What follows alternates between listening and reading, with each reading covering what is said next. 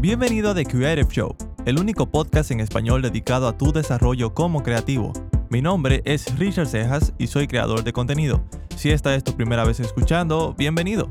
Este show está dedicado a enseñarte cómo aprovechar tus fortalezas, conocer tus debilidades y darles un giro a tu favor, ya sea que quieras vender tus servicios creativos, triunfar en redes sociales o diferenciarte de la competencia, has llegado al lugar indicado.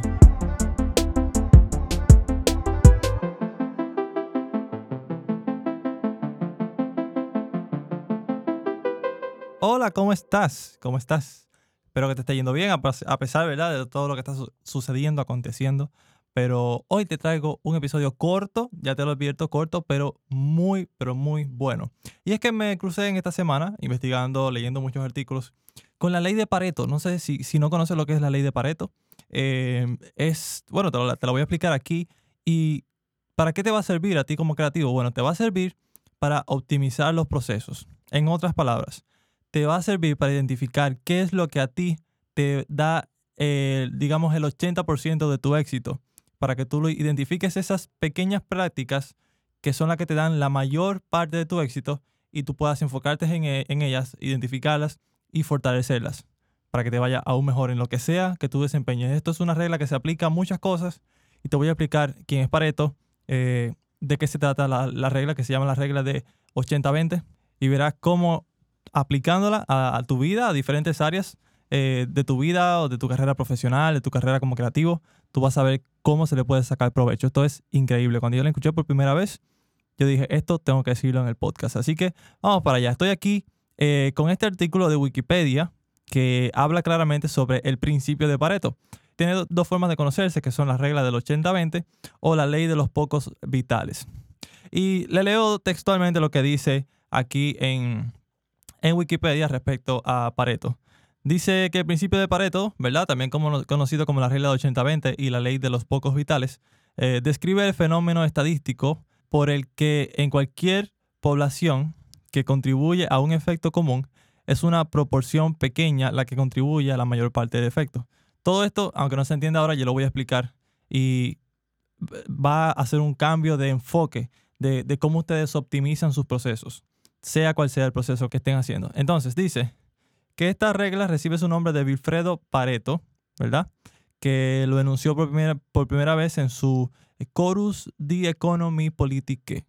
Bueno, mi francés no es el mejor, pero eh, básicamente eso fue en el 1896 que a este señor Pareto se le, se le ocurrió esto. Eh, no sé por qué las personas de antes pensaban profundamente y ahora como que todo el mundo está más aéreo, más superficial. O sea, este tipo de cosas, este tipo de descubrimientos eh, me hace, me hace curioso que no, no son tan comunes ahora en la actualidad. Pero bueno, entonces, ¿de qué se trata esta regla? ¿De qué se trata? Dice que Pareto enunció el principio basándose en, la, en el denominado conocimiento empírico, o sea, fue algo empírico, y dice que comprobó que la población se reparte entre dos grupos eh, y estableció arbitrariamente la proporción 80-20. Es decir, esto de 80-20 por darle un nombre, por darle un porcentaje, para hacerse una idea, ¿verdad? Pero eh, obviamente eh, no es exacto, puede variar.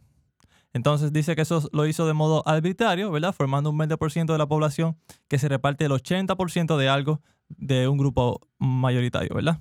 Entonces, el grupo mayoritario es formado por un 80% de la población y se reparte el 20% de algo, o sea, ya de una riqueza o un bien.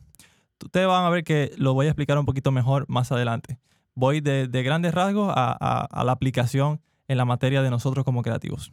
En concreto, Pareto estudió la propiedad de la tierra en Italia, es decir, las tierras, los bienes raíces, ¿verdad?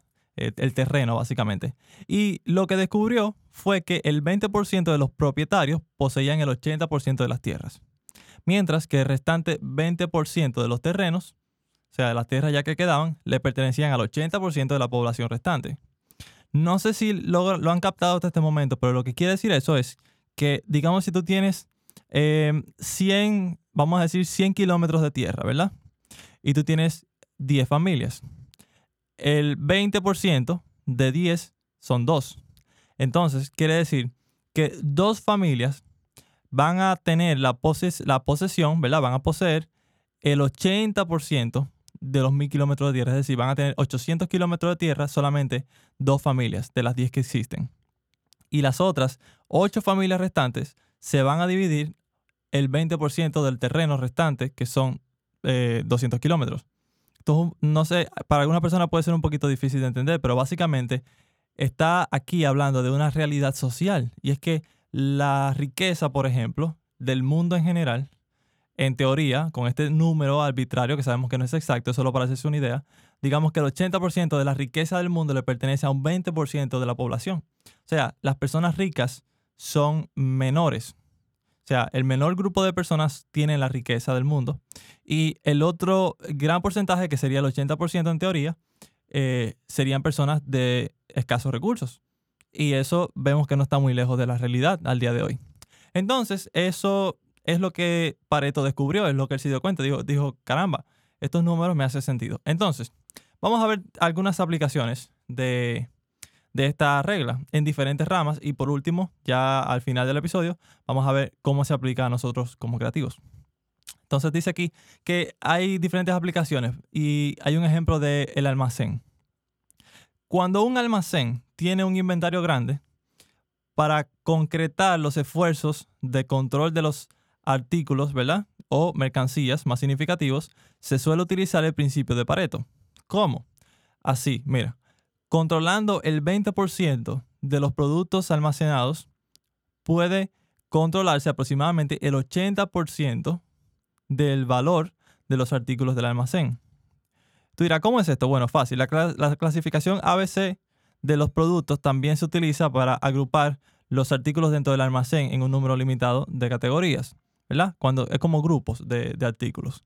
Cuando se controlan según el nivel de disponibilidad. Por ejemplo, los productos A eh, que son el 20% de los artículos que generan el 80% de los movimientos del almacén, eh, se colocarán cerca de los lugares donde se preparan los pedidos para que se pierda el menor tiempo posible en mover mercancías dentro del almacén. Poniendo esto en palabras llanas, eh, imagínate que estamos hablando aquí de optimización de procesos, ¿ok? De que tengas que trabajar menos para hacer la mayor cantidad, para que tengas la, mayor cantidad de resultados. Entonces aquí está poniendo el ejemplo eh, de un almacén que digamos que tiene eh, diferentes productos, pero hay un 20% de todos los productos que comercia que son los que más se venden, son los que más ingresos dejan. Entonces, hace sentido que para optimizar los procesos del almacén, ya sea para la rapidez, la disponibilidad de los productos, tienen que tener obviamente los productos que más se venden en las primeras líneas del almacén, porque tiene que estar a la mano más que los productos que se venden menos. No tendría muy poco sentido o sería un cuello de botella tener los productos que más se venden al final del almacén, donde tú vas a tener que tener más empleados para poder ir a buscar esos productos y traerlos al frente y, despacharlos y todo lo que conlleva eh, el, proceso de un almacén, que yo lo desconozco, pero me imagino que es así. Entonces, aquí está claramente eh, aplicado cómo, o sea, cómo se aplica la ley de Pareto en un almacén. Es que básicamente identifica cuáles son los productos que más salida tienen los que más ingresos te dejan, los que más te piden, ¿verdad? Lo más demandado, y ponlo en la primera línea de almacén. Eso es súper sencillo. Y eso es lo que me gusta, por eso quise traerlo a este episodio hoy, el, principio de Pareto del 80-20, porque es algo sumamente sencillo, que es, un, es un, tipo de pensamiento que realmente te simplifica las cosas y, y, nosotros los creativos necesitamos simplificar lo máximo posible las cosas para podernos enfocar en crear. Entonces me parece invaluable esta, esta enseñanza. Vámonos con el segundo ejemplo, que es con el control de calidad. Y dice, eh, con respecto al, control de calidad, dice, no obstante, el principio de Pareto permite utilizar herramientas de gestión como el diagrama de Pareto. Eso es ya otra cosa que ustedes pueden investigar eh, de hecho, se lo voy a dejar en las notas del episodio. Si están escuchándolo en Apple Podcast o en Spotify o en algún lado en la PC, tiene que ser la computadora, pueden irse a las notas del episodio y ahí pueden copiar ese link y pegarlo en su explorador que va a decir eh, diagrama de Pareto. Entonces, ese diagrama se utiliza ampliamente en las cuestiones relacionadas con el control de calidad. Es decir, el 20% de los defectos, o sea, estamos hablando de control de calidad, ¿ok? De eh, reducir eh, problemas, reducir defectos en un producto para que haya calidad. Ese es el control de calidad. Dice entonces que el 20% de los defectos afectan el 80% de los procesos. Así de forma relativamente sencilla, aparecen los distintos elementos que participan en un fallo, ¿verdad? Y se pueden identificar los problemas realmente relevantes que acarrean el mayor porcentaje de error, básicamente. Entonces, esto aquí está también ilustrado, cómo funciona el principio de Pareto aquí en el control de calidad. Básicamente, identifica el 20% de los fallos que te dan la mayor cantidad de errores. Entonces, esos fallos que son eh, críticos, que son eh, básicamente que te pueden parar el, hacer que un producto no se venda, que no funcione. En el caso, me, imagino un cajero de banco, por ejemplo. Eh, conozco un amigo que trabaja con eso, con mantenimiento de cajeros automáticos de los bancos.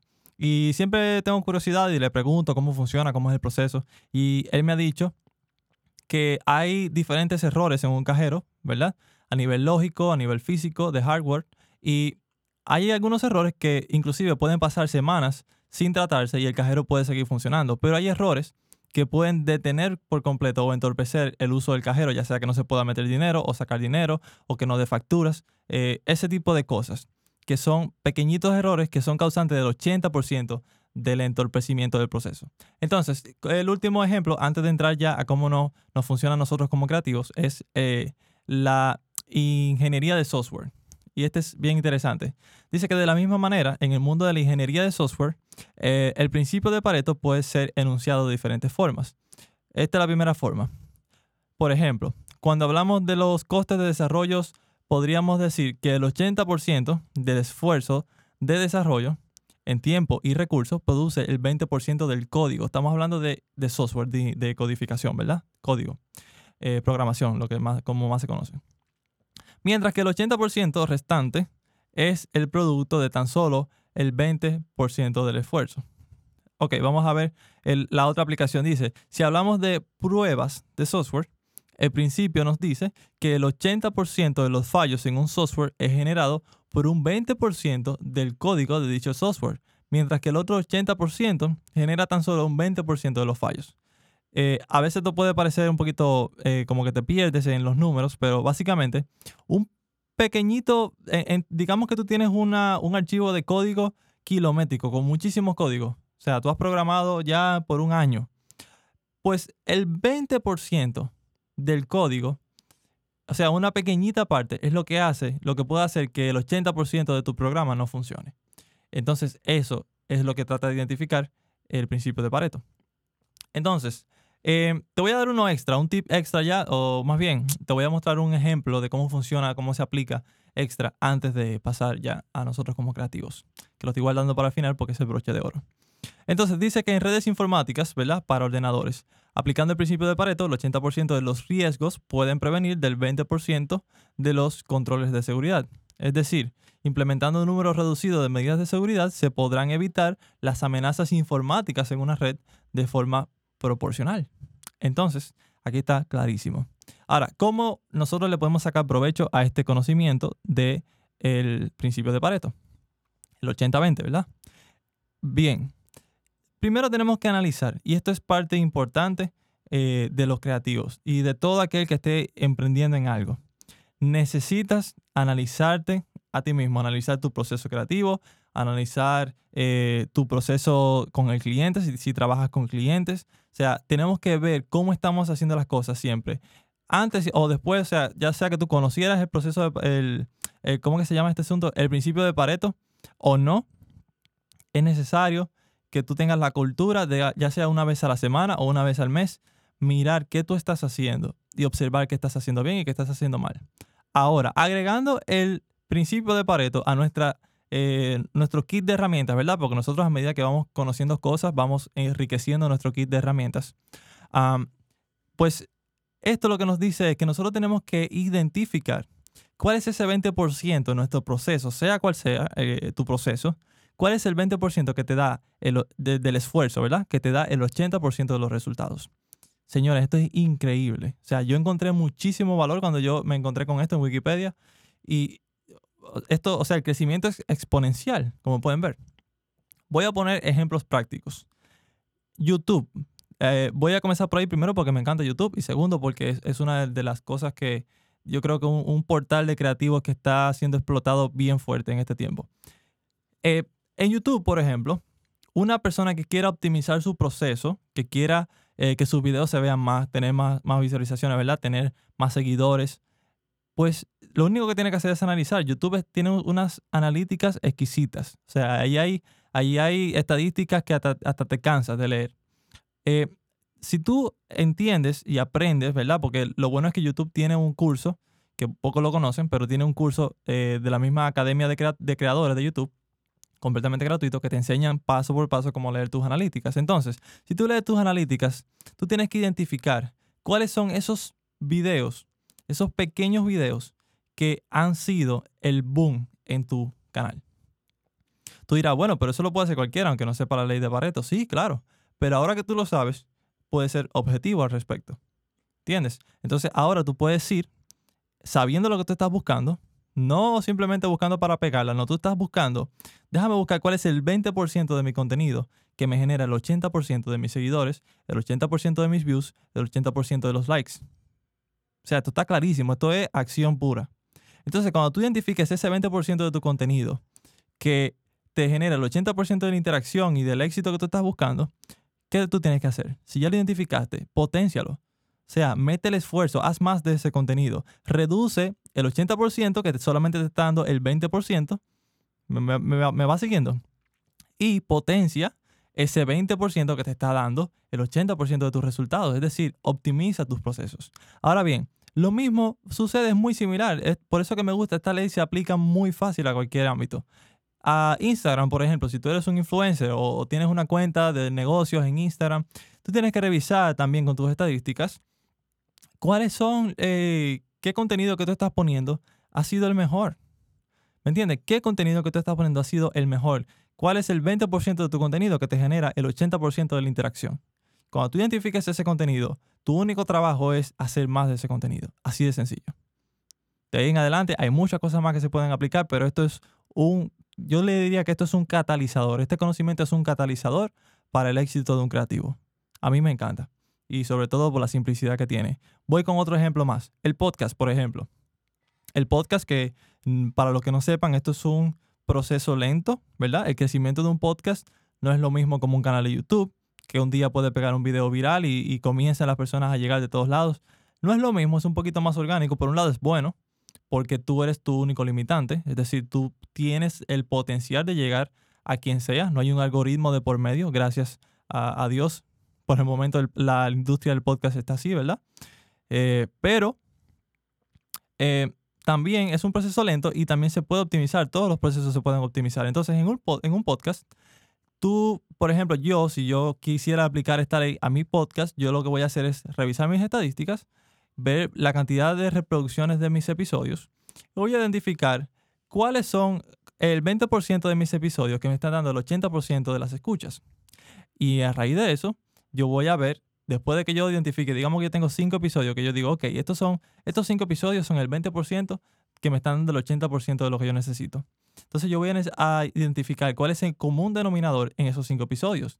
Si fue que yo hablé de, emprendimiento en esos cinco episodios o toqué un tema que, lo relaciona a los, a los cinco. O sea, tengo que buscar el común denominador entre los cinco episodios para yo saber qué yo voy a reproducir de manera que no canse, pero que tenga la misma esencia. No sé si me explico. Entonces, por ejemplo, aquí en el podcast, yo hace un tiempo atrás, cuando comencé, hice un episodio sobre cinco, creo que fueron cinco pasos antes de ser freelancer. Y ese episodio fue el boom. Ese episodio parece que todo el que lo veía, eh, si escribían, por ejemplo, en, las plataformas de podcast, si escribían freelancer, por ejemplo, ¿verdad?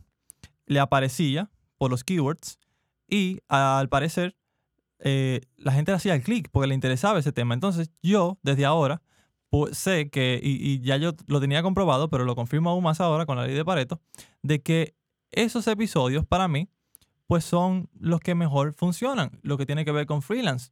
Ahora, yo tengo que ver estratégicamente cómo yo voy a hacer mi contenido de manera que siga abarcando el mundo tan amplio que hay de los creativos y que eh, apele a la necesidad de un freelancer, que la mayoría de los creativos hoy en día son freelancers. Entonces es un tema muy bueno de mezclar, es algo positivo. Eh, y esa es la manera. Entonces, básicamente, yo espero, no quiero hacer este episodio muy largo porque quiero que tú te tomes este tiempo ahora. O sea, si tú tienes la posibilidad en este momento de, cuando se acabe este episodio, ¿verdad? Ir y revisar cómo están tus procesos, identificar ese 20% que te da el 80% de tu éxito. eh, si tú puedes hacerlo, yo quiero que tú lo hagas.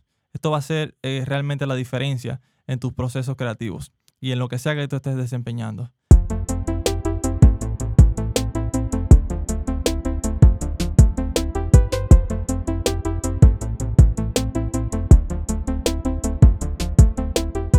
Entonces, simplemente eso, no quiero alargarlo más. Déjame saber eh, a través de Instagram o Twitter, una vez que lo hagas, si te ha funcionado. Tengo mucha curiosidad realmente de saber si este, si este episodio te ha servido de algo. Así que si lo has hecho, solamente puedes hacer una cosa por mí. Y es que tú vayas a Apple Podcast, si estás escuchándolo ahí. Si no, no te preocupes, no tienes que ir. Pero si quieres hacerlo bien también. Pero si estás en Apple Podcast, por favor, eh, califica nuestro episodio, o sea, más bien nuestro podcast, y déjanos un review. Y eso nos va a ayudar muchísimo a que no alcanzar más personas, porque como te dije, esto es algo completamente orgánico. Pero si las personas que llegan al podcast y ve que el podcast ha ayudado a más personas y hay gente que realmente lo recomienda, pues van a tener la seguridad de escucharlo. Y eso me ayudaría muchísimo a mí también, que estoy invirtiendo pues eh, mi vida en esto. Así que muchísimas gracias. Esto fue todo por el episodio. Les invito a, seguirnos en The Creative Show en Instagram, arroba The Creative Show, y en Twitter como TC Show, TC Show S. Así que yo me despido. Hasta la próxima semana. Espero que hayan tenido mucho, mucho valor de este contenido. Realmente lo hice con mucho amor para todos ustedes. Así que nos vemos, o más bien nos vamos a escuchar en el próximo episodio. Bye bye.